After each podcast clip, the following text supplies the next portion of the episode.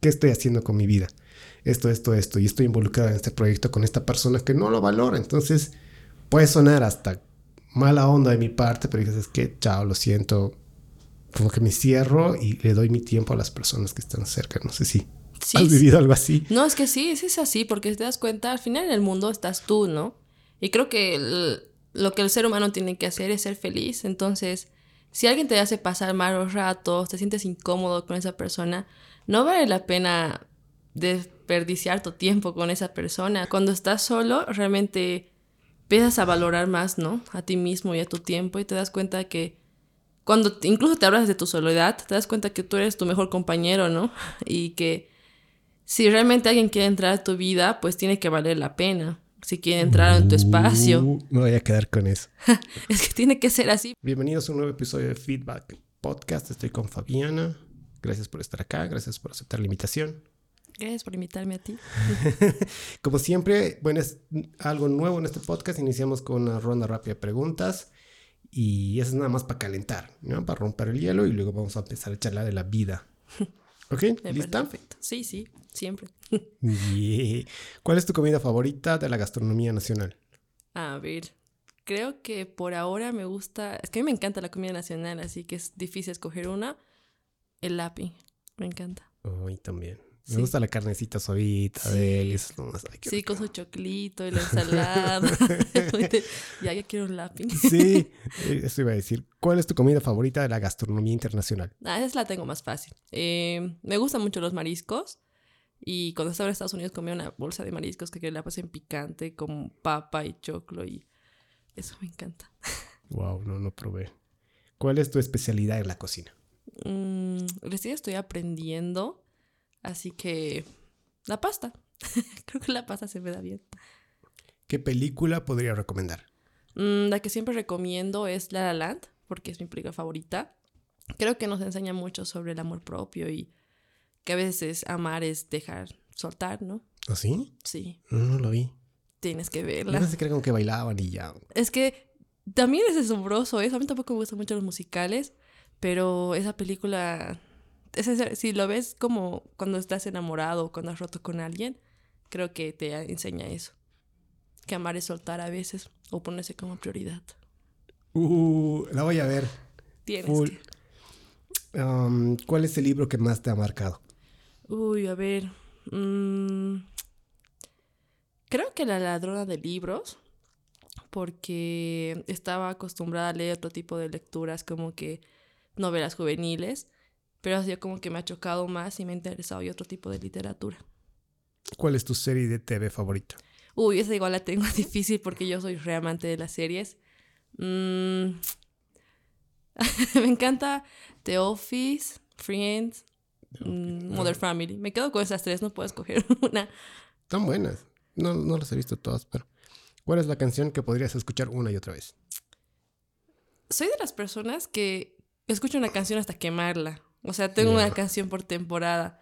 Por ejemplo, escuché ahora The Voice Mind en TikTok y que estoy con esa canción ahora. Y luego las quemas y no quieres escucharlas nunca más. Sí, y, está ahí en la playlist y otra y otra hasta quemarla. Eh, interesante. En la actualidad, ¿qué es lo que más disfrutas hacer en tu tiempo libre? Mm, estar con mi gato. Creo que es la mejor compañía. Eh, ver series. ¿Mm? ¿Cuál es la canción? Ah, ya está. En la actualidad, ¿qué, ¿qué es lo que te gustaría ah, probar, aprender o intentar? Mm, Sabes, nunca he hecho deporte como tal. O sea, sí lo he hecho como que en poca medida. Me hubiese gustado, digamos, aprender y desarrollar destrezas en algún deporte en específico y así como esos capos, digamos. Eso quisiera. Mm, está bueno. Eh, ¿Por qué estás agradecida en la vida? Por el simple hecho de estar viva. Estoy agradecida por estar hoy. Estoy agradecida por el presente y por los buenos y malos momentos también. ¿Te arrepientes de algo? Mm, no. Siento que toda decisión me ha llevado acá. No, no me arrepiento de nada. ¿A quién admiras? Uy, uy, uy, ¿a quién admiro? Adela Zamudio. Bien. Um, ¿Quién de tu familia te ha dado la lección de vida más bonita? Mmm no es como tal de mi familia, pero ha sido alguien importante para mí, que fue mi padrino, que es de esas personas católicas, ¿no? Pero él me dijo lo principal, que tienes que amar a tu prójimo como a ti misma. Y creo que a medida de eso lo he llevado como una lección de vida, ¿no? Que sea, tengo que tratar bien a la gente, como me gustaría que me traten. Y no solo al, prójimo lo tomo como a las personas, también los animales y todo lo que nos rodea. Entonces, eso. ¿Qué es lo más molesto que la gente hace en público? Cuando tardan en el cajero. Odio cuando la gente tarda más del tiempo establecido en el cajero. O sea, hay una cola súper larga y alguien está ahí tardando demasiado. Odio eso. yo también. ¿Perros o gatos? Gatos.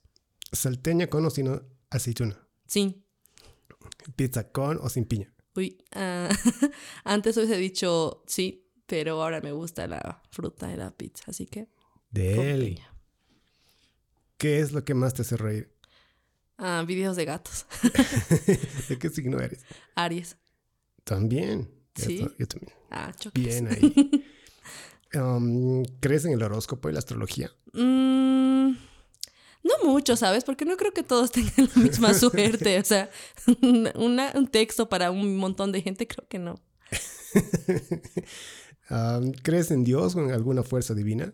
Sí, sí creo en Dios. Sí creo que hay algo omnipotente. ¿Qué es lo que más te preocupa de hacerte mayor? Uy, envejecer, tener canas, tener arrugas, todo eso me da miedo. ¿Qué crees que nos pasa al morir? Uy, creo que hay un montón de infinidades que pueden pasar y no sé, o sea, realmente es una incógnita, ¿no? O sea, quiero pensar que hay ese paraíso utópico, que vamos a ir y vamos a encontrarnos con los seres queridos. Creo que eso nos reconforta. Pero a la vez siento que no hay nada o que vamos a volver a otra vida. Wow. ¿Tienes alguna manía extraña, tic o hábito que nadie conozca y te animes a revelar? A ver, creo que soy muy ansiosa y me gusta masticar cosas. o sea, a veces mastico plástico. Cuando estoy muy nerviosa. a veces mastico plástico. Ah, ¿Cuál es el peor consejo que te han dado? Uh, el peor consejo que me han dado, ahora que me acuerdo, es que tengo una prima que me dijo que siempre tenía que tener a alguien de por si acaso, si salgo con alguien. Ah, ya, ya. Y me trajo muchos problemas cuando quería estar con alguien en serio. Entonces, no lo recomiendo. ¿Y cuál es el mejor consejo que te han dado? Mm, que viva el presente y que esté a, en el ahora. Creo que eso me hace no ser ansiosa, digamos, y me hace agradecer sobre el presente. Wow, bien. Interesante, esto ha servido para conocerte un poquito más. ¿Pase con 100? sí, para conocerte un poquito más y, rápido, ¿no? Hablaste de la muerte, sé que tu tesis tiene algo que ver con, la muerte también, vamos a llegar ahí. Lo que es la pregunta de rigor al iniciar esto es cómo aterrizas en comunicación social. Hablamos siempre de, hay influencias en la casa, en la familia, algunas personas sí, otras personas no. ¿Qué pasa en tu vida para que llegues a decidirte por comunicación? A ver, creo que siempre he sido indecisa, pero a mí siempre me ha gustado escribir. Y mi papá estudiaba comunicación y yo le acompañaba cuando era chiquita, ¿no? Y veía más tomas de la tele, diferentes cosas. Y al final llegó un punto como que yo me fui a un pueblo a estudiar porque mis papás se divorciaron. Y ahí pues tuve que ver realidades diferentes con otras personas, una realidad distinta a la mía. Y creo que me hizo como que aterrizar y darme cuenta que Bolivia tiene muchos contextos y que, por ejemplo, hay personas que no conocen sus derechos o que hay esa falta de información en diferentes lugares. Entonces dije, pues quiero ayudar en esta parte. Y al principio dije derecho, luego dije otra cosa, pero al final, mm, el último año vine a Cochabamba y revisé la malla curricular. Y era entre ingeniería o esta carrera, ¿no? Y me he dado cuenta que realmente estaba enamorada de las materias que íbamos a tener. Y creo que no me he equivocado porque realmente me ha gustado. Sí, todo el proceso hasta ahora, ¿cómo lo viviste? Hablamos de, tal vez había algún roce cuando llegaste a, la U, la experiencia de salir, estabas en, un pueblo, ¿verdad? Sí, claro, Aikile. En Aikile, exacto. Salir de Aikile y llegar a Cocha, ¿cómo hacía esa parte de tu vida? Mm, creo que ha sido como que me sentía de pueblo, ¿no? Como que me sentía menos que mis compañeros. Veía que todos se habían salido de colegios que son grandes acá en Cochabamba, de renombre. Y cuando me preguntan la típica, ¿no? Los docentes, preséntense, nombre y de qué colegio han salido. Y todos, ah, yo estaba en el Loyola, yo estaba en el AIS. Y yo decía, soy Fabiana de San Adalberto. y todos como... ¿Quién? todos de colegio. Y yo, ah, Naikile. y luego, eh, luego eso, digamos, un poco me tuvo como retenida para hablar con la gente. Pero avanzando los semestres, pues me di cuenta que pues que no hay mucha diferencia, ¿no? Incluso había cosas que yo sabía más que ellos y me fui lanzando más y les empecé a hablar más. ¿Cómo han sido tus, tus días en Aikile? Uy. ¿Bonitos? ¿Los, ¿Los recuerdas con cariño? Sí, sí, la verdad sí, porque fue una experiencia totalmente diferente, porque mi mamá es alguien que me tenía muy en casa cuando estaba en Cochabamba, pero ella me dio libertad. Entonces es como que yo me metía a más grupos, incluso llegué a ser la presidenta del colegio, pero mm, ha sido totalmente diferente, ¿no? Incluso mis compañeros es como que, por ejemplo, acá se van de fiesta, tal vez a una casa, ¿no? Y a mí me tocaba ir de fiesta a, un, a otro campo, digamos, con mis amigos. Y realmente veía, ¿no? Esta, la, la cultura de Bolivia, sin darme cuenta, estaba viendo todo esto y viviéndola. Entonces, creo que eso me ha ayudado bastante, incluso en la carrera, todo lo que he vivido ya. Tu vida ya habrá sido tranquila también, me imagino un poco más relajada. Mm, sí, lo, único malo es como dicen, ¿no? Mm, pueblo pequeño, infierno grande. Sí. que sí hay gente muy chismosa y se mete mucho en tu vida y todos se conocen. Y sí tuve alguna vez un roce, ¿no? De que alguien hablaba mal de mí y diferentes cosas, o que había una chica que tenía pleito por que le gustaba al chico que le gustaba, que a ella le gustaba. Eso es lo bacana del pueblo, digamos, que todos se conocen y que todos hablan de todos, pero después es tranquilo otro. Sí, es la, la, frase, creo que es pueblo chico, infierno grande. Sí, sí, exacto, esa misma. es así. incluso las señoras se meten en tu vida, no lo entiendo. es como que todos se conocen y hay una conexión entre todos en el pueblo.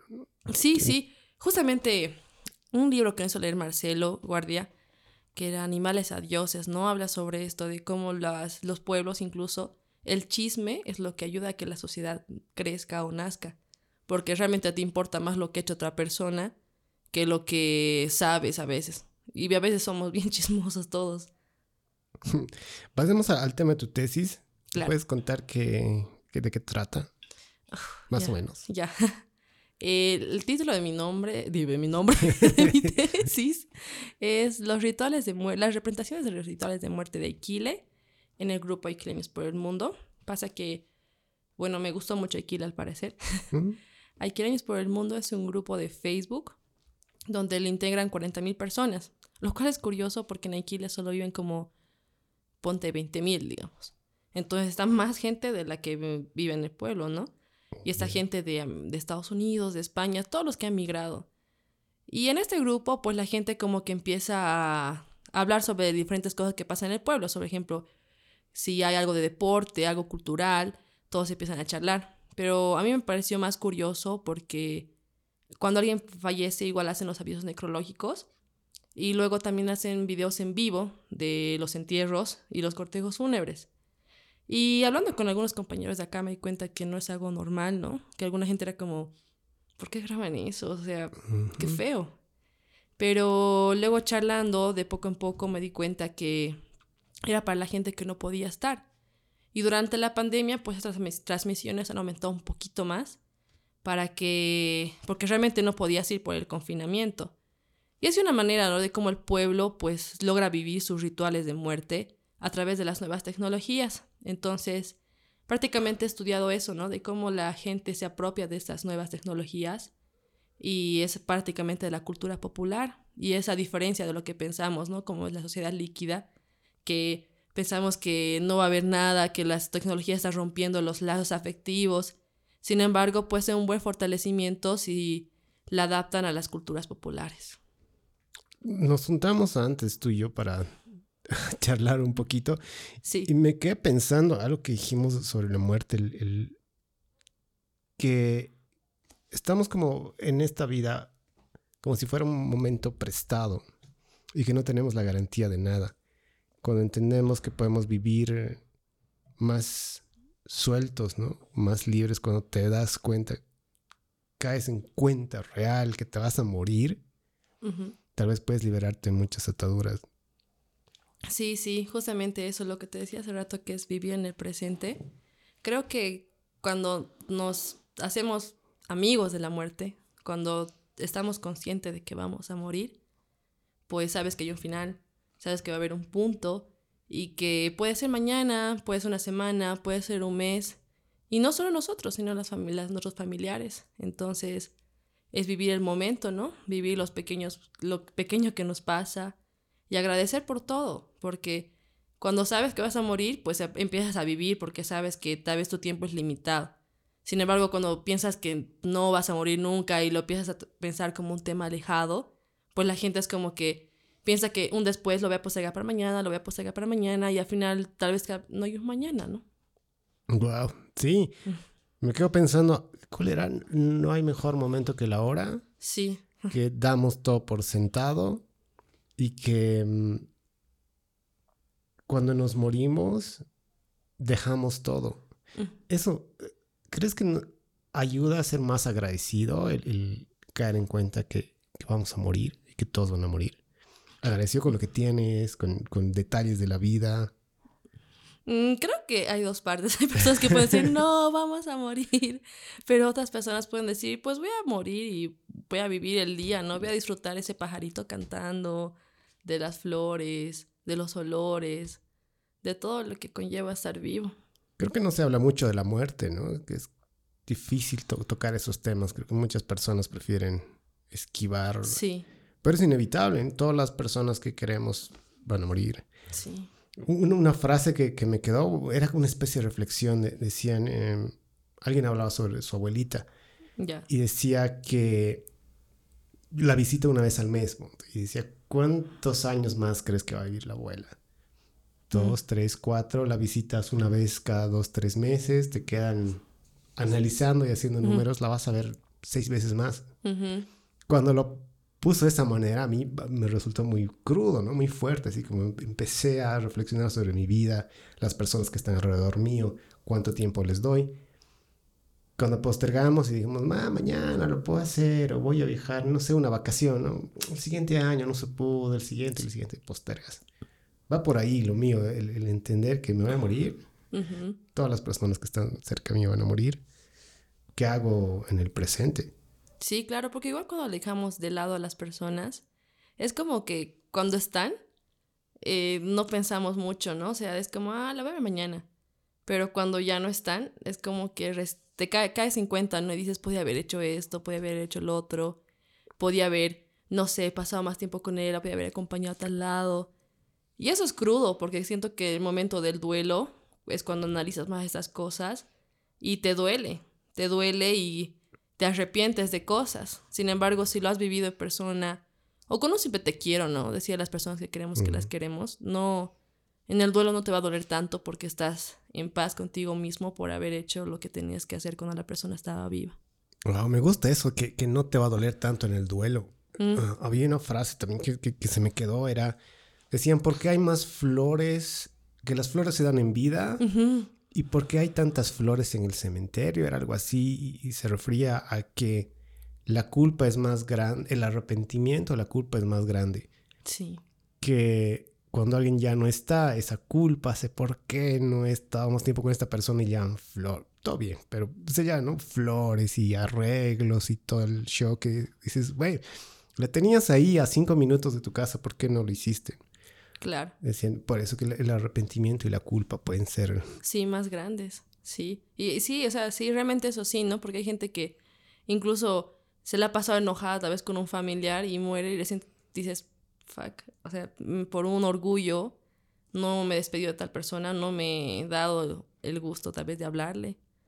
Y eso es feo, pero también siento que esto tal vez de dar cosas es parte de los rituales, ¿no? Porque es la comunicación con lo, con lo simbólico con lo que sale más allá. Entonces, tal vez es algo de parte del ser humano, ¿no? Que pensamos que lo va a recibir, pero realmente no sabemos si lo estás recibiendo o no. Me, me, me, quedé clavado también con algo que escuché. En, bueno, estoy soltero.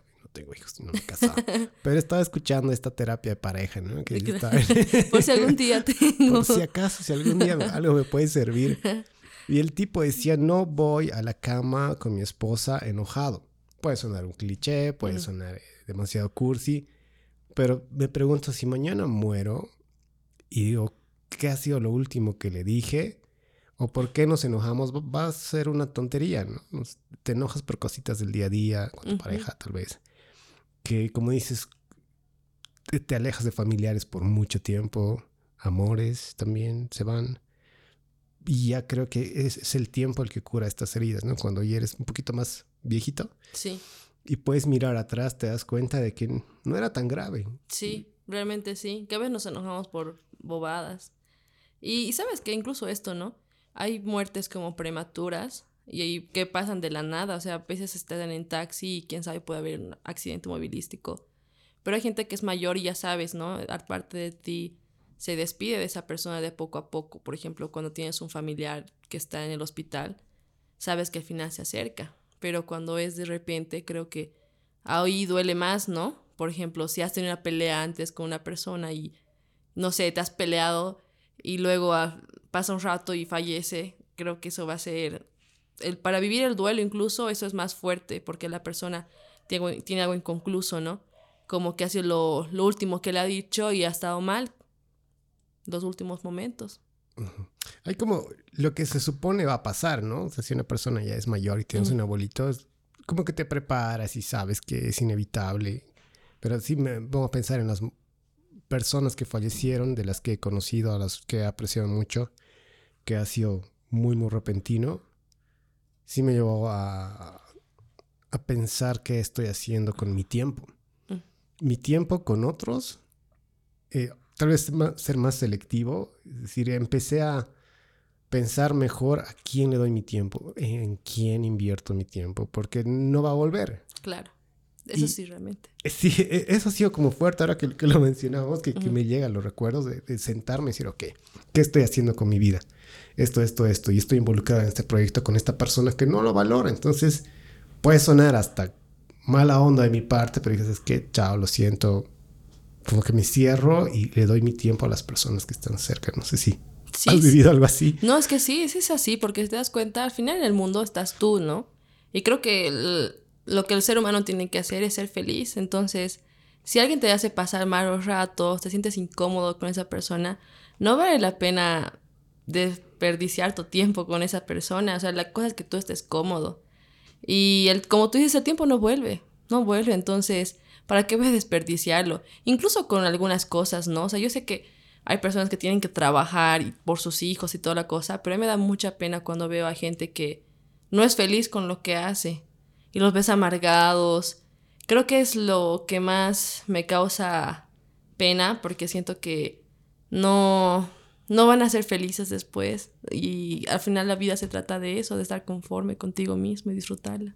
Alguien me dijo eh, el tiempo es el que no vuelve. Decía, el dinero puede ir y venir. Eventualmente puedes tener mucho dinero, puedes enfermarte, o sea, perdón, puedes perder toda tu fortuna.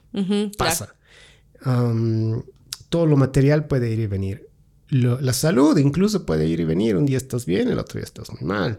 Lo que nunca va a volver y la medida universal es el tiempo. Sí. me decían, en tu trabajo cambias tu tiempo por dinero todo tu proceso de profesionalización va en base a eso, ¿no? Tienes un título que te da una certificación de que puedes hacer tal cosa y cuánto vale tu tiempo. El tiempo es la clave, el tiempo no vuelve. Exacto. Por ejemplo, vemos a personas que estudian cosas que no les gusta y están por presión, ¿no? Están porque sus papás les dijeron, tienes que estudiar esto porque te va a dar plata. Entonces, creo que aquí hay dos cosas, ¿no? La persona va a terminar la carrera mucho más tiempo que lo no debería porque no le gusta y a la vez va a ser algo que no le gusta hacer y no va a ser un buen profesional. Por ejemplo, yo tengo compañeros que han estudiado ingenierías y que no les gustaba y se han tardado más tiempo e incluso están cambiando carreras y quieras o no estás desperdiciándolo, ¿no? Porque el ámbito laboral siento que cada vez está más competitivo. Ah, hice un episodio hace un tiempito con un amigo que tenía, hoy estudió psicología, y tenía unas bases de psicología y me, dijo una frase que hasta ahora la está rebotada en mi cabeza. Ya. que decía, siempre vas a ser el hijo de tus papás, pero tienes que dejar de ser el niño de tus papás. Sí. Y era como, ¿cómo, cómo, cómo? Pero, me da a entender que tus papás siempre te van a ver como a, su hijita, ¿no? Siempre, no importa que te cases, te divorcies, tengas uno, dos, tres hijos. Siempre. Mi abuela llegó a los 90 años y a sus hijos mayores, que ya están pues también mayorcitos, ya. siempre los ha visto así como si fueran niñitos y se notaba así como ya has comido, ahorita ya es tarde, anda a tu casa, como si tuvieran seis años. Que es muy normal, está bien. Claro. Pero después él decía, los papás y los hijos tienen que entender que va a llegar un momento en el que ya no eres em, el niño. Sí. Es que siento que igual, no sé si es nuestra cultura, sobreprotegemos mucho, ¿no? Y por ejemplo, a veces es normal ver a jóvenes que viven hasta grandes con sus papás, incluso llevan a sus hijos y la mamá está como muy protectora, ¿no? Y siento que cuando no te desligas mucho de tus papás y piensas mucho en eso y eres el hijito de papi o hijita de mami, no logras desenvolverte más porque te cierras mucho a lo que te ha dicho. Creo que, por ejemplo, a mí me pasaba eso, ¿no? Con mi mamá que quería mantener mucho la, el control de mi vida y luego yo empecé a viajar solo a otros países y es como que ella ya empezó a tener más confianza en mí y ahora es como que me sigue tratando como guagua. Pero es como que ahora me dice, haz lo que tú piensas que es correcto, porque confío en ti y sé que lo vas a hacer. Y creo que aparte ya ha puesto un límite, ¿no? Pero hay personas que no ponen límite con sus papás y sus papás se van mucho hacia ellos y no les permiten ser. Y eso a veces igual da pena. Cuando creces es inevitable que llegue un momento en el que afrontas a tus padres y tienes que decirles que no. Va a llegar. Sí, tiene que ser, porque incluso ubicas, ¿no? Esas personas que están ya casadas y tienen esa mala idea de la suegra, ¿no? Pero si, por ejemplo, a veces la suegra se mete mucho, ¿no? En la familia, en las decisiones. Y alguna vez incluso cuando fui a psicólogo me dijeron, ¿no? Que cuando te casas, tu familia de tu mamá y tu y tu papá y tus hermanos llega a segundo plano y la familia que tú estás haciendo con tu esposo y tus hijos es de primer plano. Entonces esa es la que tienes que dar prioridad. Pero vamos a ver figuras donde ponen a la familia segunda como primera y está interfiriendo entre las decisiones de la casa y eso es jodido porque luego llega a haber problemas, ¿no? Imagino que sí. Yo nunca he estado ni cerca de casarme, pero.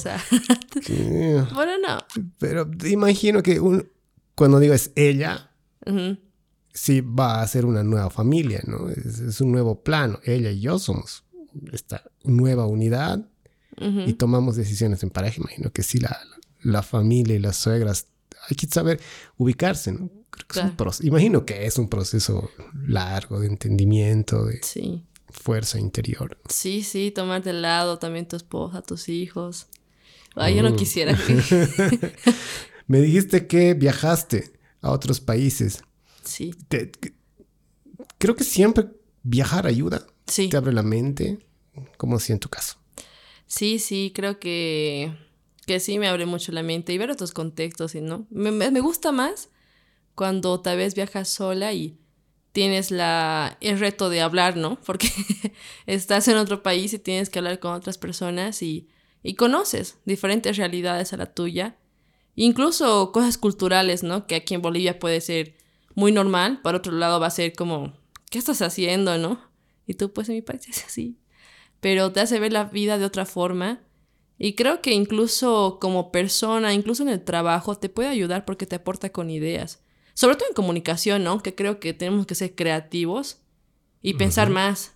Entonces, si conoces más, tal vez te puede venir la idea de otro lugar. ¿Estuviste en Estados Unidos? Argentina y Chile. ¿Estuviste sola, creo, en Argentina? Sí, en Argentina sí estaba sola. Me fui por un voluntariado. Ya, ¿y qué, qué tal dijiste? Voy, ya, bueno.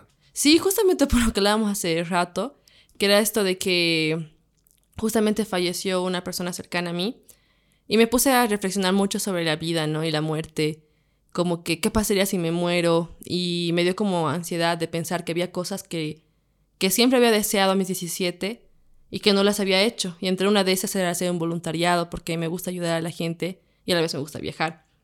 Entonces me lancé un mes a Argentina para pensar incluso y alejarme de todo lo que había en Cochabamba y todo esto. Y me ayudó bastante porque conocí nueva gente, hablé, incluso en los momentos que estaba sola, pues me ayudaba a reflexionar sobre mí misma, incluso sobre mi duelo. Y cuando volví, siento que ya vine con más fuerzas, ¿no? Me había realimentado. Como tomar un Gatorade y estar con más energía. Yo rescato mucho el valor de vivir solo. Ya vivo solo hace un buen tiempo. Mucha gente le tiene miedo a vivir solos. Muchas personas me dicen, no, ay, pobrecito, vives solo. Desde, trato de entender, ¿no? Pero es una perspectiva de que estando solo estás incompleto. Estando solo te falta algo. Mm. Que si tuviera una pareja, una mujer a mi lado, pues sí, estaría bien. Mientras no esté en este camino, pues algo está fallando en mí, no, no estoy conectando, pero ¿por qué no? Eh, no buscas una novia y como estoy bien así. Claro. No es que no estoy roto, no es que me falta algo, decido estar solo. Hay una gran diferencia entre ser solitario, creo, y vivir solo. Hay una gran diferencia. ¿Te ha servido, a eso quiero llegar, te ha servido vivir sola, el tener que solucionar tus propios problemas, el estar sola con tu mente, el estar sola con tu corazón? Pasan muchas cosas, imagino. Todos los que han estado solos una temporadita saben que en ese silencio pasan muchas cosas aquí y aquí. Sí, yo creo que me vas a entender con esto que cuando estás solo realmente empiezas a valorar más, ¿no? A ti mismo y a tu tiempo y te das cuenta que cuando incluso te hablas de tu soledad, te das cuenta que tú eres tu mejor compañero, ¿no? Y que si realmente alguien quiere entrar a tu vida, pues tiene que valer la pena. Si quiere entrar en tu espacio. Uh, me voy a quedar con eso. es que tiene que ser así porque si disfrutas tanto estar solo, si está alguien más, pues tiene que darte tranquilidad, ¿no? Para que si destruye tu tranquilidad, ¿para qué, digamos? Em, sí. es, es, la clave es para mí ser feliz solo porque mm, cuando llega una pareja, para mí es compartir tu vida y compartir. O sea, yo soy feliz estando soltero, estando solo. Si llega una mujer a mi vida, voy a seguir siendo feliz y voy a compartir esa felicidad y ese tiempo con ella. Cuando ella ya no esté, porque pues, podemos terminar, yo voy a seguir siendo feliz porque ya era feliz antes de ella. Claro. Decidimos compartir nuestra felicidad creo que esto es importante porque veo personas, todo bien, es una opinión muy personal de cuando hay una ruptura es, no, eres el amor de mi vida, eres eh, todo mi ser, sin ti mi existencia no tiene sentido. digo, es compenetrar tanto con una persona, depender tanto de una persona, o esta vez digo, estoy siendo egoísta yo. No, creo que es, creo que cuando algo que también está mal es que amamos, pero ansiosamente algunas personas, ¿no? Piensan que esa persona es su mundo y acomodan todo a esa persona. Cuando en realidad creo que deberíamos amar en libertad, o sea, cada quien haciendo lo que quiere hacer y respetando lo que el otro hace y acomodándonos, ¿no? Que esa persona nos sume y no nos reste. Porque si va a desequilibrar todo mi mundo, todo tal vez lo que está, porque a veces tenemos que hacer cambios igual por el amor, siento. Pero tampoco cambiarlo todo, ¿no? Y al final si se va esa persona, tu mundo desequilibrado y la persona va a ser tu mundo y no va a haber nada. Entonces es bueno amar en libertad. Me he puesto a pensar si yo he hecho cambios por amor. ¿Lo hiciste? Estoy tratando de recordar. O sea, algo como que te digas, ¿sabes qué? He sacrificado esto, esto, he dejado de hacer esto, esto, esto por ella. O ha valido la pena, o estaba bien, o estaba mal. Estoy como... Mm. Es que eso me ha hecho pensar a un amigo la anterior vez porque yo le contaba, ¿no? Le decía, ah, es que me he ido mal con esta pareja por esto. Y me dijo, es que a veces tienes que hacer como un contrato, ¿no? como en las guerras, ¿no? Los países se ponen un acuerdo que es ganar o ganar o perder o perder, ¿no? Y tienes que renunciar a algunas cosas o decir, pues, cha, esto a mí me molesta y me molesta esto, ¿no? Pero que creo que eso también es complicado, o sea, de poner límites otra vez, no sé poner límites. Creo que es conocerte, para mí, eh, saber lo que quieres y lo que no quieres, lo que estás dispuesto a aceptar o no en una relación de pareja. Y que tu pareja, como dijiste, te sume. Me acordé de algo que decía, tu pareja tiene que ayudarte a volar. Y se refería a que si, si somos pareja, yo te digo, lo primero que te diría es, ¿cuáles son tus planes? Claro. ¿Qué quieres hacer en la vida? Y, y que seas sincero y me digas, quiero viajar, quiero hacer esto, quiero aprender un, nuevo idioma, quiero ta, ta, ta, ta, ta. Y lo primero para mí es, ok, te ayudo, en ese proceso, quiero que lo construyas. Y la vida y las alas hacen que vueles y te vayas lejos. Pues bueno, es, así es la vida, ¿no? Quiero que seas feliz. Si es a mi lado, mejor. Pero si no, pues sí, sí, creo que la vida te lleva por esos caminos y no puedes atar a alguien. Era como mm, una flor. Era como. Sí, sí, como de principito. no sé, creo que es del principito, cuando arranca la flor. O sea, veo una flor y me gusta y la quiero para mí. Sí, sí, la arranco la, y la tengo, pero se asfixia, ¿no? Pero si más bien la, alimentas y la dejas en el jardín, va a brillar más. ¿Ves? Por eso tienes que ver La La porque trata, trata de eso, porque Mía es como que intenta ser una actriz y Seps trata de tener su bar, ¿no? Y al final Mía es como que llega a ser la actriz que tiene que ser, pero el otro no la puede acompañar porque ya ha hecho una banda. Y se separan y cada uno cumple sus sueños, pero el amor sigue, ¿no? Pero cada uno con su familia. Y ahí te das cuenta que el amor es crudo, ¿no? A veces amar es soltar. Uh, amar es soltar. Sí, dejar ir. Es, siento que el amor es complicado, pero sin el amor siento que no viviéramos tampoco, porque tampoco tiene que resumirse el amor, ¿no? Solo el de pareja. Tiene que resumirse con el amor hacia los familiares. Claro que los griegos dan diferentes tipos de amor, como el pragma, el eros. Yo no me acuerdo cuál es. Más. se entiende. Sí, pero después como con el medio ambiente, entonces siento que el amor es lo que hace también que el ser humano tenga tal vez más ansias de hacer cosas, ¿no? Incluso el amor a ti mismo. Ah, habrá una, o sea, pensar primero en el amor a ti mismo y luego a los demás. A los demás. Eso también es complicado, ¿no? Porque caes en el individualismo igual. Pero si te pones a pensar igual, como al estar solos, que estás para ti. O sea, nadie más va a estar, solo a veces tú y tienes que estar bien contigo mismo. Sí, con todas las personas. Tengo varios amigos, ¿no? Viejos, ya muchos viven solos. Creo que es una tendencia, no querer casarte, no querer tener hijos, que está bueno. Cuando estás solo, tienes que solucionar tus problemas solo. Un día yo me enfermo y recuerdo una muy triste, estaba enfermo y estaba solo. Y era como lamer mis propias heridas solito. Mm. Y si me paro, es por mí. Y si me caigo, pues si me quedo ahí, me quedé. Cuando estás solo, si lavas tu ropa, si desde lo, de lo más simple, es por ti. Si limpias, es por ti. Si decides alimentarte sano, es por ti, porque ya no está papá y mamá que te va a decir, hey, haz esto, hey, haz lo otro, ¿no? O no hay una pareja que, con la que puedas convivir y crear un, nuevo estilo de vida. Claro. Es estar solo, para mí es el, el inicio. Creo que tal vez sería el lado oscuro de la soledad, que sin dejar, sin romantizar tal vez, es que, por ejemplo, cuando mencionan, no estás enfermo y te estás muriendo y, hay nadie, y extrañas, y extraño a mi mamá, y extraño a mi papá. Creo que ahí es cuando te pesa la soledad, o tal vez los domingos, ¿no? Cuando llueve y necesitas a alguien tal vez que esté ahí o viendo una película, simplemente no haciendo nada, acompañándote. Creo que esos momentos cuando te pesa, ¿no? Pero algo que también me has hecho pensar ahora es sobre la generación, ¿no? Que te das cuenta últimamente esta tendencia, ¿no? De no quiero tener hijos y voy a tener animales. Creo que, no sé, es decir, la gente no va a tener muchos hijos ahora, tal vez de que en futuro no va a haber tampoco mucha población. Es algo que me está haciendo pensar, porque a veces yo me quería única, ¿no? Y decía, ah, no voy a tener hijos. y luego escuchaba más gente, no voy a tener hijos, no voy a tener hijos. Y me he dado cuenta que es una idea de la generación que estamos viviendo, que realmente hemos visto los problemas de nuestros papás y nos da cobarda tal vez hacer una familia. Sí, es una tendencia. Yo, a mí me gusta mucho Corea del Sur, la cultura coreana, estoy aprendiendo, estoy así siempre checando qué ondas. Y una noticia que salió ahora es que los colegios en primaria en algunas áreas ya no tienen estudiantes porque ya no han nacido niños.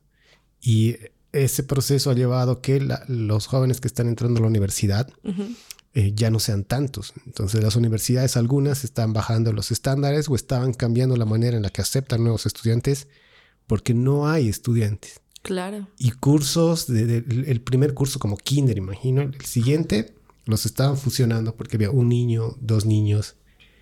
Y decían, ¿qué, ¿qué, está pasando? Nos estamos quedando sin niños. Imagino que algo parecido está pasando acá. Pasando acá. O podría pasar en el futuro, porque creo que igual en pueblos en, en Europa, donde te dan dinero y te invitan a que tú te vayas a quedar con tu familia y hagas hijos, prácticamente te pagan por eso.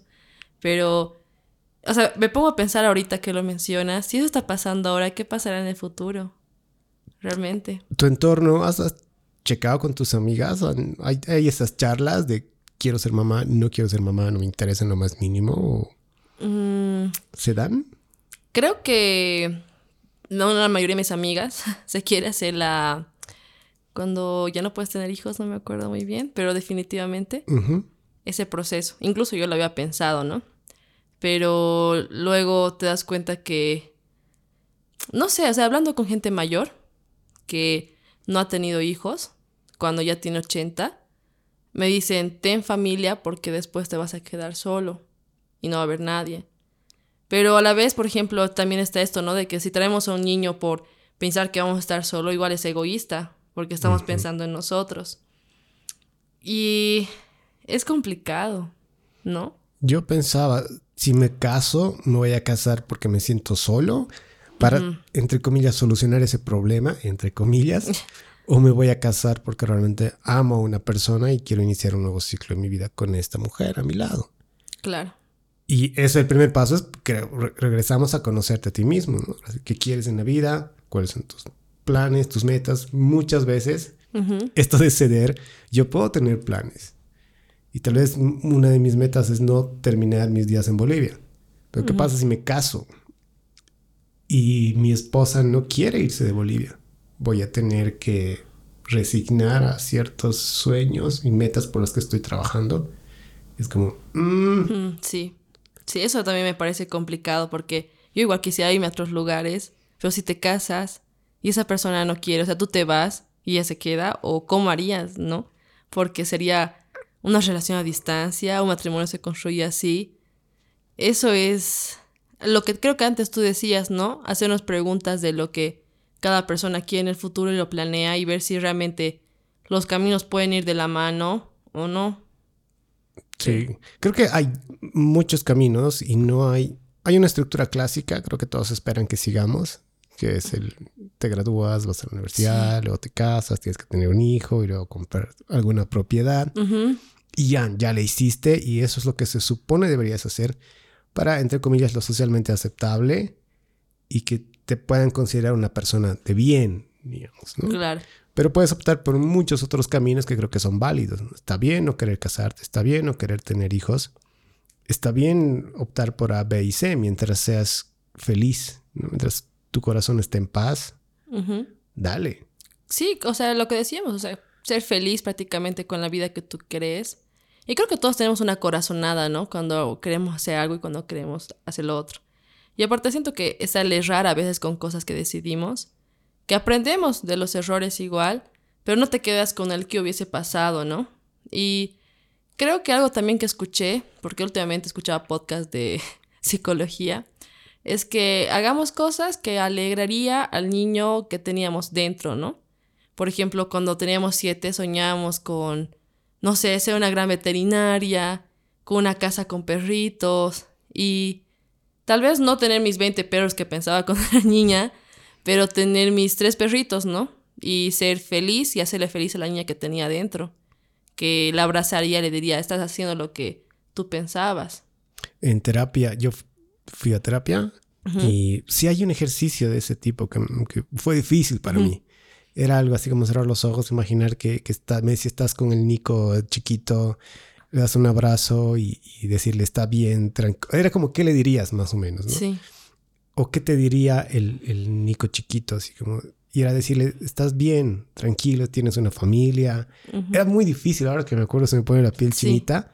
De mí, viejo, decirle a, mi niño interno, Nico, decirle, estás bien, estás con una linda familia, tranquilo, tu futuro está en buenas manos, estás con, la gente que te quiere, relájate, no tengas miedo. Era como, uh". Sí, es complicado. Incluso hay problemas que tenemos psicológicos ahora que se derivan de la niñez, que de los problemas emocionales que hemos tenido. Por ejemplo, si un niño va a crecer sin la presencia de sus papás, pues a la larga tal vez sea como lo que decíamos de las parejas que intenta que siempre esté acá, ¿no?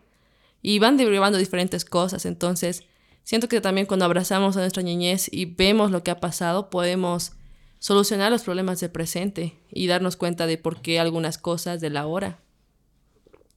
Vi un TikTok de, decía sanar el niño interno.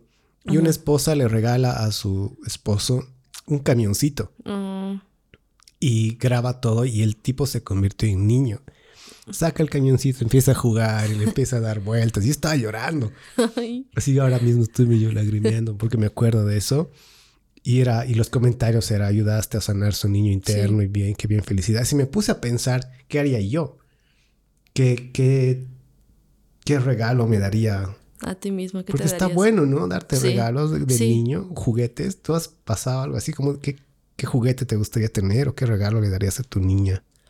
Mm, yo he crecido mucho sin la presencia de mi papá. Creo que eso ha sido lo que más le dolía a mi niña y no sé cómo podría inventar eso, la verdad.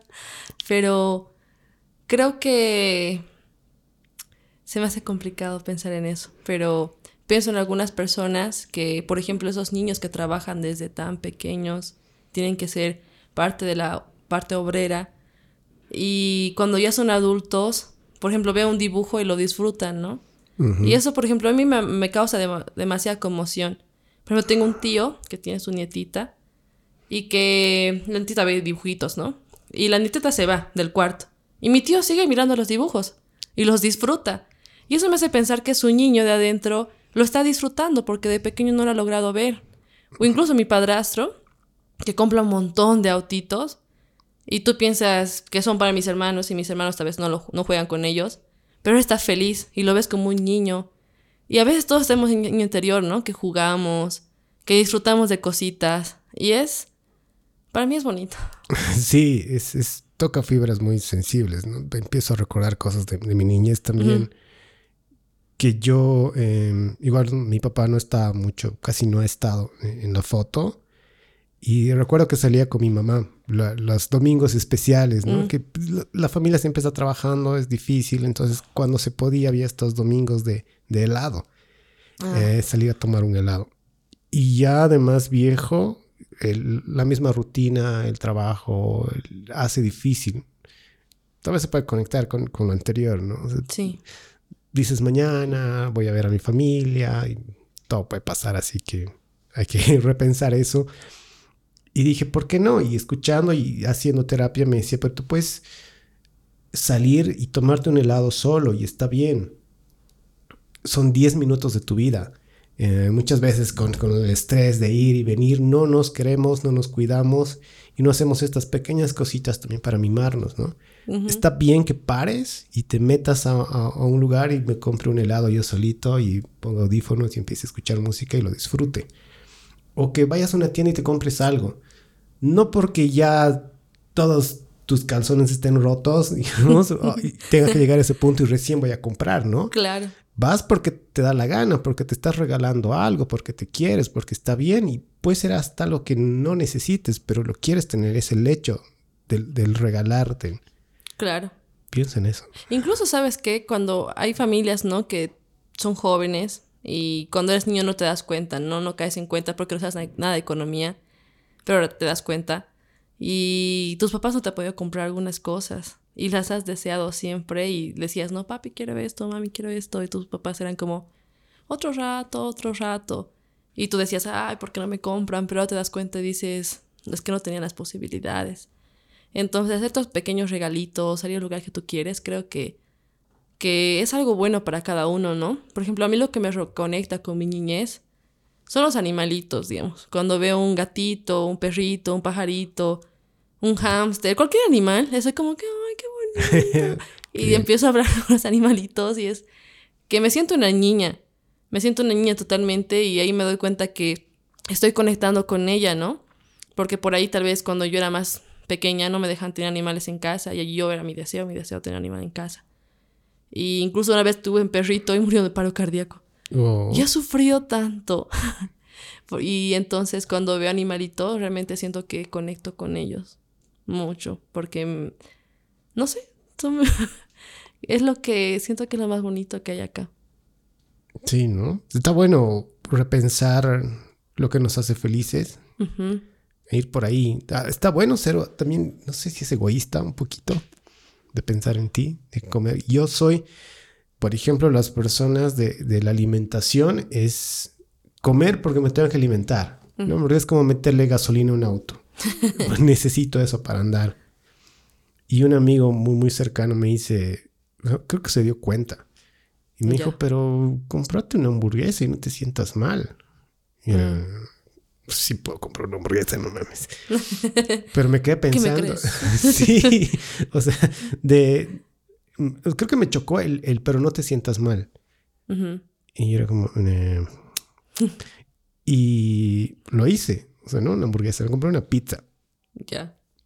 Y había una promoción de dos por uno. Así que llegaron dos. y dije, sí, lo voy a disfrutar. Porque es para mí, yo me quiero, para eso trabajo.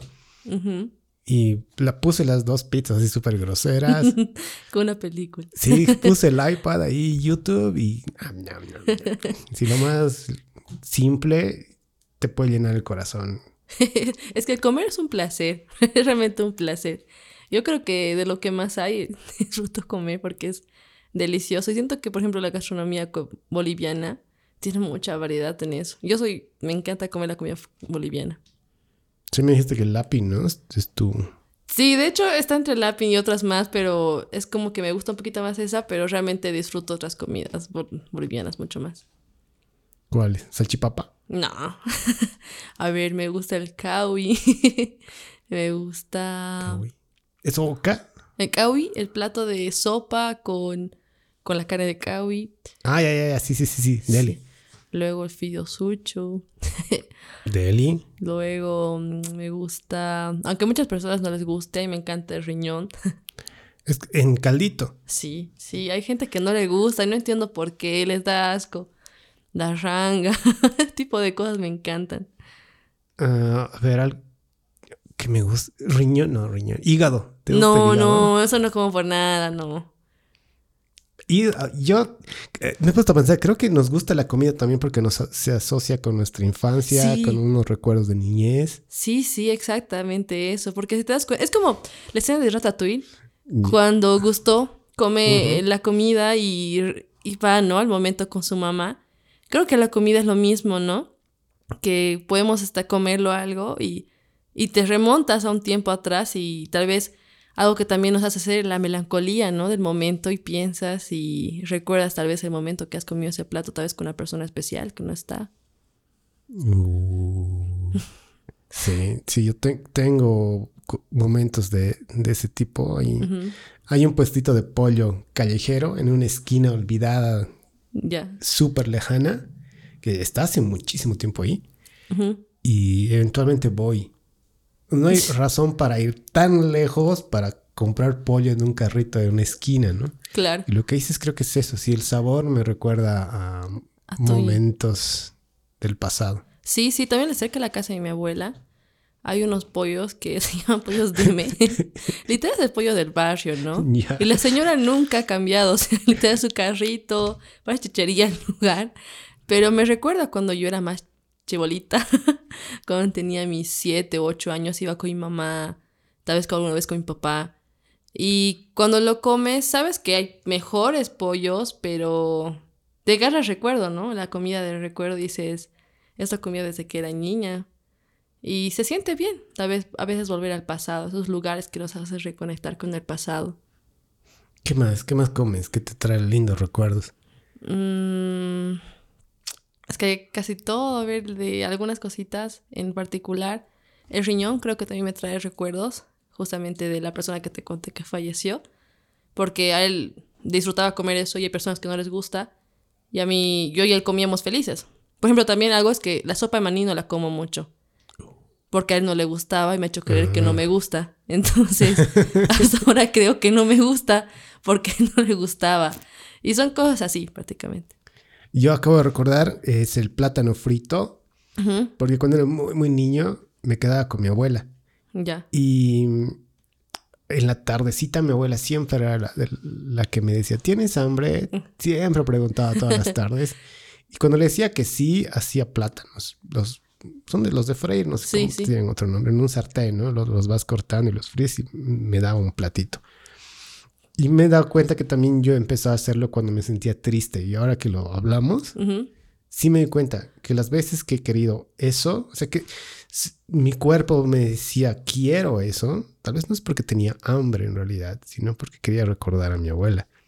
O esos momentos, cuando eres niño te sientes, digo, me sentía seguro, me sentía querido, eh, porque hay alguien mayor ahí que está junto a ti y ese, esos platanitos son simbólicos, ¿no? De ese momento de, mm, de como que darme un, un abrazo a mí mismo, de recordarla, creo que es eso. Y sí me has hecho pensar, ¿sabes? Justo ahorita se me ha venido la idea de que tal vez cuando deseamos algo en específico que es del pasado, tal vez no deseamos la comida, tal vez deseamos el lugar, el momento y la persona.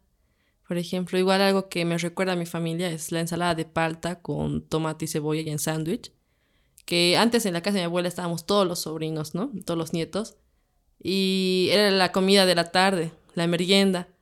Y era divertido, ¿no? Porque era de esos tiempos todos estábamos juntos y ahora cada quien ha tomado su rumbo. Y ahora que lo pienso, pues es lo que me hace tal vez, me haría reconectar, ¿no? Pero siento que a la vez si lo comería sola, no, no sería lo mismo. Sí, no tiene mucho sentido. ¿no? Sí. La comida es importante, los, los recuerdos son, son importantes. Las, hay una frase, bueno, no sé cómo lo traducen en, en- en coreano, pero es, hagamos lindos recuerdos. Cuando vas a hacer lo que sea, o sea, como te digan, nos sentamos acá, hagamos lindos recuerdos. Claro. Significa ponle onda, porque Sí. no sabemos, este puede ser el, el último podcast que grabe porque pues me puedo morir. Ujú. El, el memento mori, ¿no? Era recuerda Sí. que vas a morir. Este puede ser el último podcast y saber y pensar en tu mortalidad no en una manera depresiva, sino que sirva de combustible para saber que nada está garantizado, que estamos muy poco tiempo aquí, te ayuda a ser agradecido con la vida, a disfrutar de tu familia, a Ujú. darles tiempo y a estar presente aquí al 100%, ¿no? Porque todo puede pasar. Debemos tener recuerdos de, de este arrepentimiento que hablábamos antes, decir, pucha, hubiera metido más onda Sí. a esta reunión con esta persona o a estas vacaciones en familia. Ujú. Hubiera escuchado más a esta persona. Yo re- recuerdo que estaba con una exnovia casi al final, no sabía que esa iba a ser la última vez que, que hubiéramos estado juntos como pareja, era en un viaje. Yo estaba en el cel, como que estaba de mal humor. Me fui y ya después no, no conectamos más. Y ahora me duele saber que si hubiera sabido, bueno, sabía, ¿no? Pero que iba a ser la última vez que, que íbamos a estar juntos como pareja en, en ese viaje, hubiera puesto onda. Sí. Es que sí, ¿no? Ponerle como sazón al momento, porque luego lo vas a recordar y la verdad sí tienes mucha razón en eso, porque todo se vuelve recuerdo y en el futuro te vas a acordar de lo que has hecho y puedes decir, ah, qué estúpido fui o, ah, sí, de mi mamá a. Pero son cosas así que creo que también, por ejemplo, a veces a mí me pasaba que iba a fiestas y me sentía incómoda, pensaba en cómo me veo, que mi maquillaje estaba mal, que sentía que las chicas estaban muy bonitas y yo no me sentía bonita. Y luego me he dado cuenta que yo misma me estaba destruyendo un momento. Y cuando me di cuenta que mejor vivo y disfruto la fiesta como tiene que ser, pues la paso mejor, ¿no? La paso mejor y me acuerdo más de ese momento que el momento que le he pasado mal y digo, qué estúpida. Y ahora digo, pues la pasé bomba. ¿Te ha pasado que haces o vas a algún lugar, regresas a tu casa y dices, no lo disfruté, no lo aproveché? Es como, Sí, sí. Y que sabes que mi mamá incluso me, me dijo algo como, ubicas cuando quieres salir, tienes que salir. Y algo te dicen, no salgas. Y dicen, algo de ti no quiere ir. "Ujú, Es mejor no, no hacerlo.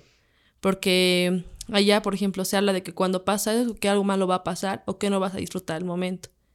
Y cuando realmente quieres ir, pues vas a ir con todas las ganas, ¿no? Y vas a tener un buen momento y toda la cosa. Porque si sales sin ganas, es como, o haces cosas sin ganas, no regresas bien o no estás contento con lo que has hecho. O tal vez puede pasar la, la otra cosa, ¿no? hacer las cosas con ganas. Aunque sea algo chiquito, ¿no? O sea, Sí. estaría bueno si te comprometes a hacer algo, hazlo bien. Sí, sí, exacto. Hacerlo con todas las ganas del mundo, pero por ejemplo ahí no vas a aceptar algo que no te gusta hacer. hacerlo con ganas, para mí, eh, sí, sí, vino algo de, alguien que aprecio mucho que me decía, si vas a comer, come bien, pero come bien en sentido de disfrutar la comida y que tu mente no esté divagando y no te sientas mal por, por aceptar lo que te gusta. Si vas a dormir, dormir bien. Si vas a amar, ama bien con toda la fuerza de tu corazón. Si no, no das las cosas a medias porque después la vida te la cobra, ¿no? Sí, y justamente incluso la Biblia, ¿no? Dice, si eres eh, ni frío ni caliente, la, te van a escupir, o por el estilo. Y creo que a veces tienes razón, o sea, porque a veces, a veces sí tenemos que ser tibios, pero creo que es dar todo, ¿no? Dar todo o no dar nada incluso, a veces en la vida. Tibia. ¿Has sido tibia? ¿Sientes? Yo estoy recordando, creo que en el amor sí he sido muy tibio, muchas veces. Sí, sí, es que yo creo que tengo miedo a compromiso a veces y me da miedo dar mucho y tal vez por experiencias pasadas que tengo miedo que me rompan el corazón o que otra vez me dejen tal vez ahí, ¿no? Entonces es como que cuando siento que ya va a ser algo muy serio, me dan nervios y, y la rompo. Entonces ahí llego a ser tibia. Hay esa etapa, ¿no? En la que empiezas a salir, está todo bien, tranquila, primera cita, empieza a, tomar un poco de cuerpo, ya hay más compromiso. Creo que es la, la, clave, ¿no? Empiezas a conocer a sus amigos. Sí y luego conoces a su familia. Ah, es ahí más o menos que dices como que... Sí, sí, ahí es como que me presenta a su familia, a sus amigos y es como que ya me siento acorralada, como un pajarito en una jaula y digo, tengo que escapar. y... Es, es, es, otro feeling, ¿no? Para mí, o sea, como yo llegué y vamos a ir con mis papás. Mm, ok. Y ya conocer papá, al tío, al primo, que ya ves, siéntate acá. Ya es ya es un compromiso un pasito más. Yo creo que, no sé, es muy personal, pero creo que yo soy muy cauteloso en introducir a mis parejas a la familia. Ah, sí. O sea, no quiero hacerlo rápido. Y es como, no, pero la que venga a cenar ahí, no sé, el cumpleaños del primo. ¿Qué va a hacer mi novia el cumpleaños del primo? Ni los conoce. Sí. Pero hay familia que dice, no, que venga, tráela.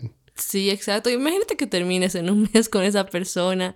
Pero Siento que igual eso es de las personas que tenemos el autosabotaje, ¿no?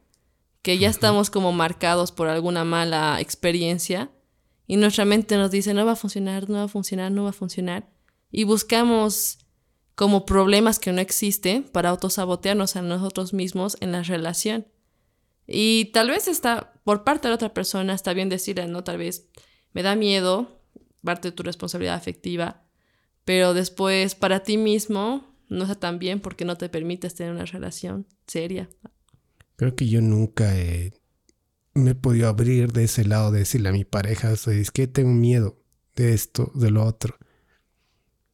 Ha sido como esperar que como yo sea la persona fuerte, la persona estable, la persona que pueda eh, ser como una roca eh, y, pueda eh, darle todo el apoyo a ella, pero yo siento que nunca he estado en esta posición de vulnerabilidad y aceptar que yo también puedo cansarme, que yo también puedo tener miedo, puedo tener inseguridades sobre la relación y decir, mm, sé, creo que no, no he podido hacerlo. Es que tal vez esta, figura, ¿no? De que el hombre tiene que ser más como que darte seguridad. Y tal vez parte de la masculinidad, creo que es parte de eso. Pero los hombres también tienen sentimientos, ¿no? Tienen inseguridades, tienen pensamientos. Y creo que incluso una relación se podría construir mejor cuando una mujer y un hombre logran hablar sobre todo, ¿no? Sobre lo que piensan, sin dejar de lado algunas cosas y, que se conozcan. Y tal vez ella te puede ayudar con algunas cosas o él te puede ayudar con otras cosas de las inseguridades que tenemos como personas. Hablaba con un amigo y me decía, hablábamos y caímos en cuenta que cuando a un hombre le preguntas, él es papá, y, bueno, el papá con hijos y hablando un yo soltero más o menos de la misma edad. Y cuando nos preguntan, ¿estás bien? Siempre es a un hombre, ¿estás bien? Sí. Mm. ¿Tienes dinero? Sí. ¿te duele algo? No. sí. Y son las respuestas cortas y me dice, sí. Recuerdo a mi papá respondía igual y mi abuelo respondía igual y nos dimos cuenta nosotros estamos respondiendo igual. Por dentro podemos estar podridos, podemos estar cansados, y rotos, pero me doy cuenta y ahora que lo charlamos que sí, yo también empecé a responder. Eh, te conté que estaba muy enfermo, ¿no estás enfermo? No. ¿Te duele? No. ¿Estoy bien? Ya, pero por dentro estaba no tan bien. Es que eso está, por ejemplo, la anterior vez eh, hicimos como una mini investigación y los hombres no reconocen sus sentimientos o no los dan a conocer. Y, por ejemplo, hay menos casos diagnosticados de depresión en hombres, pero hay más tasas de suicidios en hombres, porque no se lo guardan todo y casi es como una, una bomba que es a tiempo y que cualquier rato va a explotar. Y creo que es esa parte, ¿no? De que los hombres también deberían agarrar y reconocer sus sentimientos pero esto va también sobre la masculinidad frágil, ¿no? Que el hombre se autopercibe como el macho alfa que no tiene que decir nada, porque si reconozco que está mal, pues voy a ver, como alguien frágil y te, guardas todo. Y sin embargo, cuando siento que lo dejas salir, porque a veces los problemas tenemos que comunicarlos o escribirlos. Y es como que incluso te liberas, ¿no? A veces las mujeres piensan que son más dramáticas, pero en realidad nos ayuda. Por ejemplo, en el proceso de duelo de una relación, cuando terminan, vamos a ver, ¿no? Que las mujeres agarran y al principio lloran, lloran y lloran. Los chicos la pasan bien al principio, todo tranqui. Y luego la mujer ya después ha vivido su proceso de duelo y está mejor. Pero luego el hombre la pasa mal porque no ha dicho lo que sentía, no ha dejado salir, porque aunque llorar sea percibido como malo, es un sentimiento que, o es algo que es necesario para las personas, que es necesario para que dejemos ser, ¿no? Que saquemos lo que tenemos dentro. Ahora que lo mencionas, sí. Yo, mm, muy personal, no... Ha sido difícil el, dejar salir, ha sido difícil el, el, duelo y me doy cuenta que tienes mucha razón. Cuando terminamos como hombres, y estoy, mm, lo que me ha pasado, que terminaba, yo terminaba mis amigos, era vamos de joda y ya, fiesta, era como, no, olvídate tres días. Eh, pero estoy bien, no, necesito nada, ya fue, ya se lo pierde, algo así. Pero así súper rápido. Pero tal vez la, otra parte que dices que pasa el duelo, ya los hombres nos callamos esa parte. Sí, porque después te, queda, te cae todo encima, ¿no? Te das cuenta que extrañas a esa persona y que no es lo mismo. Que incluso estás teniendo gratificación instantánea en un rato como algunos salen de joda, ¿no? Se prenden con otras chicas y que piensan que con eso van a solventar todo el problema, pero te queda ese vacío, quieras o no, después en tu vida diaria. Entonces, un duelo tiene que ser vivido por momentos para poder salirlo, ¿no? Porque el duelo se divide por momentos. Igual, o sea, complementando con los rituales de muerte que he estudiado, pues primero está Nobel del shock, cuando te enteras de la noticia. Y luego es como que vas asimilando y al final te caes eh, como en un rumbo que es como la depresión. Y ahí es como que estás en tu momento más malo. Tienes que salir de esa parte hasta que llegue a ser un aprendizaje en tu vida y que aceptes lo que ha pasado. Pero cuando no vives el duelo, lo vives como que chueco tal vez o no has aprovechado las, las etapas, es como que siento que después a la larga puede afectar en algo a las personas. Está entonces la clave también es aceptar el duelo. O sea, Obviamente es difícil, ¿no? Pero tener como las herramientas, tal vez, para poder discernir y aceptar que se terminó, aceptar que esa persona ya no está, o sea, lo que sea que esté pasando, ¿no? Sí, creo que el duelo, eh, no solo hay el duelo de fallecimiento por alguien, hay duelo de las relaciones, duelo tal vez de que se acabó una amistad. Y tenemos que vivirlo, porque tiene etapas, tiene muchas etapas el duelo. Y cada etapa te va a ayudar a, a, no sé, o sea, a superar lo que ha pasado y a reconocer el hecho y como te dije que se vuelve un aprendizaje para la persona, porque incluso no llegan personas que tal vez se les fallece a alguien y es como que dices, no, no ha muerto, que bla, bla, bla. Vives con esa carga toda tu vida y no te deja avanzar. Sigues en el momento y más bien cuando reconoces, te das cuenta y aceptas y lo abrazas y dices, ya voy a vivirlo, voy a sufrir, voy a llorar todo lo que tengo que llorar. luego estás mejor después. Asimilas lo que ha pasado. Aún te duele, pero asimilas lo que ha pasado. Lo de amar es... Sufrir. Sufrir. Ah, dejar ir también. Sí. Me parece interesante. Quiero quedarme con eso. Reflexionar sobre eso ¿no? en mi vida. De tener las herramientas para poder entender cuando algo se acabó. Sí. Y dejar ir. Sí. Recuerdo justo lo que dijiste una relación que yo terminé con ella y ella era no. No. Y yo ya no quería estar con ella, estábamos muy mal, peleábamos y ella me dice, estás equivocado, estás confundido. Pero hacía hartos argumentos ahora que lo recuerdo. Y yo no entendía. Tal vez sí hubiera podido canalizar mejor eh, la relación o poder tener las herramientas que digo para poder charlar con ella en ese momento. Ha sido difícil. Una parte que dice que no, ya se acabó, cha, yo ya no quiero estar. Y ella, no, no, te equivocaste, estás confundido, esto no es así, no, no, no, no, no esa parte también nos, lastima, ¿no? Nos lastimamos. Sí, sí, porque a veces incluso buscamos cosas en cosas que ya no existen, ¿no?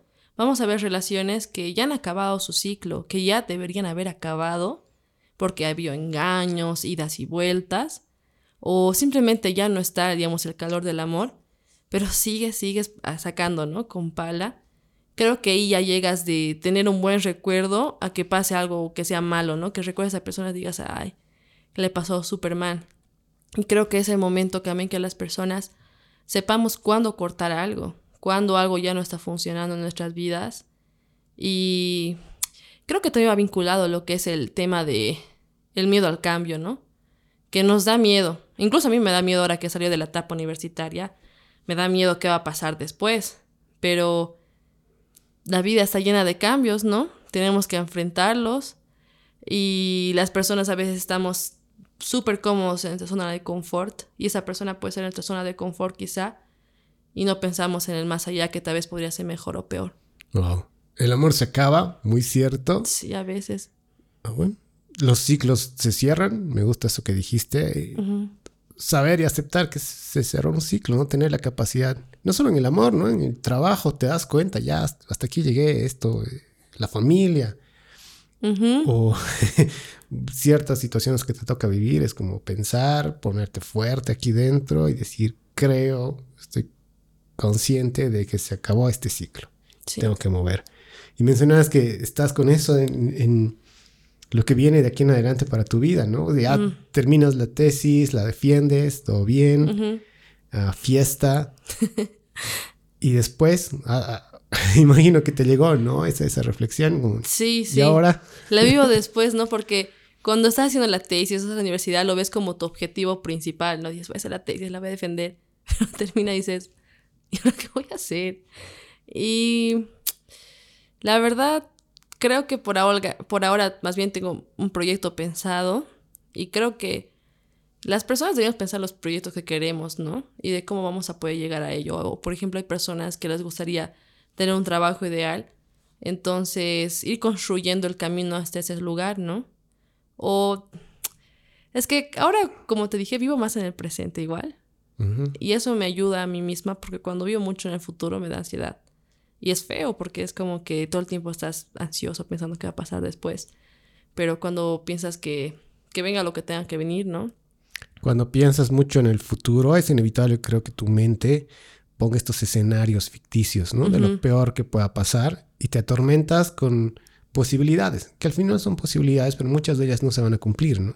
Sí. Como, ok, tengo que salir de casa o tengo que buscar trabajo y piensas 25 mil opciones y todas terminan en tragedia, ¿no? Y eso como que te lastima. Sí. Y puede que ninguna pase. Sí, es que tengo que ser, creo que tiene que ser equilibrado, ¿no?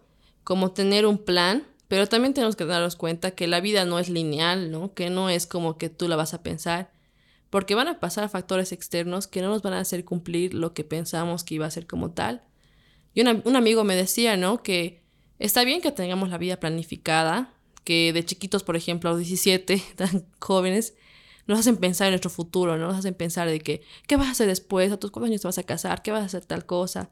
Y eres muy chango para pensar en eso igual, pero pensamos, ¿no? Tenemos un proyecto de vida. Y creo que también es agarrar y decir, pues, estar consciente de los cambios que nos puede dar la vida y los otros caminos que nos va a dar, estar dispuesto a cambiar el rumbo hacia el camino que vamos a querer o hacia lo que se va a presentar. Tal vez es mejor de lo que pensábamos incluso es peor, quién sabe, ¿no? Pero va a ser una experiencia. Y creo que la vida se basa en eso, incluso hacer experiencias. Porque cuando te mueres, no te llevas tu casa, no te llevas tu carro, te llevas la experiencia de que has hecho muchas cosas, que te has animado a probar cosas, que te has animado a probar, no sé, a conocer gente, probar nuevos sabores. Y ahí siento que la gente puede morir tranquila. Wow, me gusta morir tranquilo.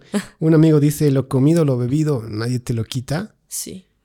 Y me, me gusta lo que dijiste de morir tranquilo. Es como yo digo, si voy a morir mañana, ¿moriría tranquilo o moriría lleno de resentimientos, remordimientos? Sí, exacto. ¿Los puedo solucionar? O sea, podría entrar ahora mismo en una campaña y decir, ok, es que si me muero, quiero poner todo en, en regla.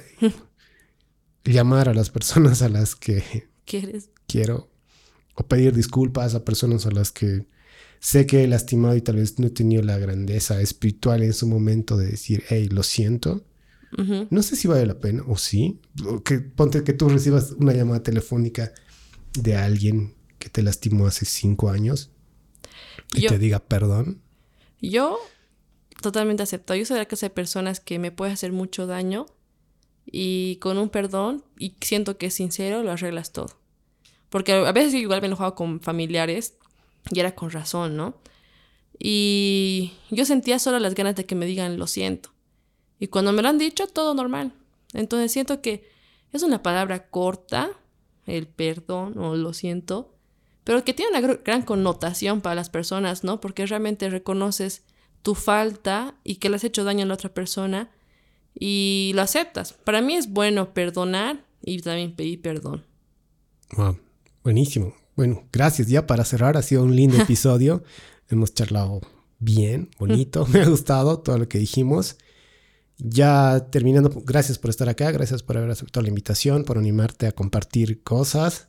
Eh, lo charlamos en la interna eh, y dijimos, no van a salir temas y prefiero que sea así y que este podcast sea el grabar, el charlar lo que salga del corazón y que tengamos un, registro de quiénes somos en determinado momento, ¿no? Lo que pensábamos.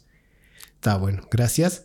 Y ya para cerrar la pregunta de rigor, en base a todo lo que te ha tocado vivir todos estos años, a tu experiencia, ¿qué consejo le darías a las personas que tal vez puedan seguir un camino parecido al tuyo, que algo de lo que dijiste eh, les pueda servir? ¿Cuál sería tu consejo final? Eh, les diría que estén en el presente, que lo vivan y que gocen las experiencias buenas y malas y todo lo que conlleva ser un ser humano.